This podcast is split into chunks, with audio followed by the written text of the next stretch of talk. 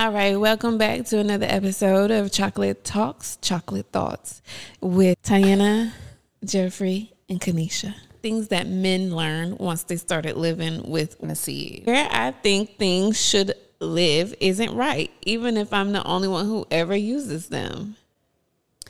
Well, that can be double duty, because I have found sometimes in some men have more, they have a different logical sense of like, forks go here, utensils here, plastics here, you know.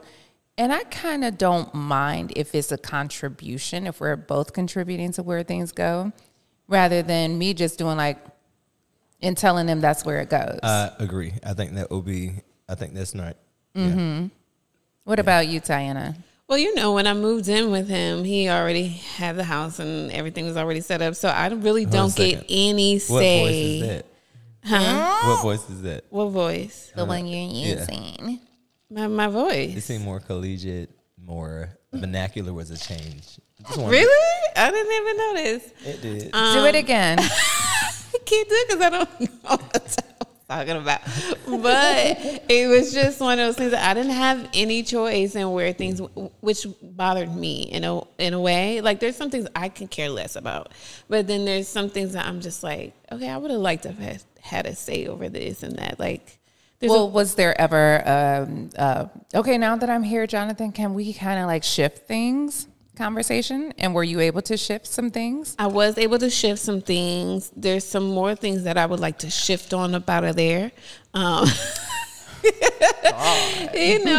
it's just some things I'm like, this could go. But I still was able to kind of make it feel homely to me, like certain areas, like my closet matters to me, so I took over the hallway closet and made it my own. So like I was able to control certain areas that are more important to me. The living room now, I have it set up in a way that I like it, and I'm in there the most. So the more important areas I've been able to. Is there anything that you just wanted to change and it really didn't have a reason other than your own, like why you liked it there? You know what I'm saying?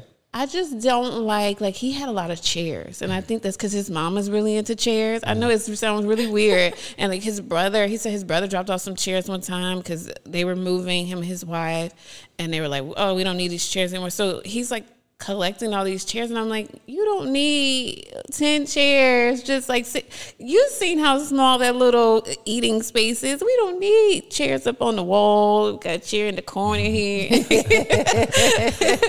I was like, can we get rid of some of the stuff that you really aren't using to free it up, make the space look a lot more bigger, open it up. You know, I'm really big about that. And then y'all remember he used to have his drum set literally in the middle next to the TV in the living room. It's like, are you going to play? Like, when we have people come over, are you going to do like a session or something? Like in between the show, like move that over in the corner. So he did allow me to like move it over to the other corner, because then he had some random antique-y sitting area. But he also put the house together with his mom. So then his mom kind of felt weird, like when I came in and I was like, I don't want to hear. But she did help me with some stuff. So she was sweet about it. But it was like, you could tell she still misses like her little sitting area. And I'm like, you're the only one who sits there. No one else who comes over sits in that random little corner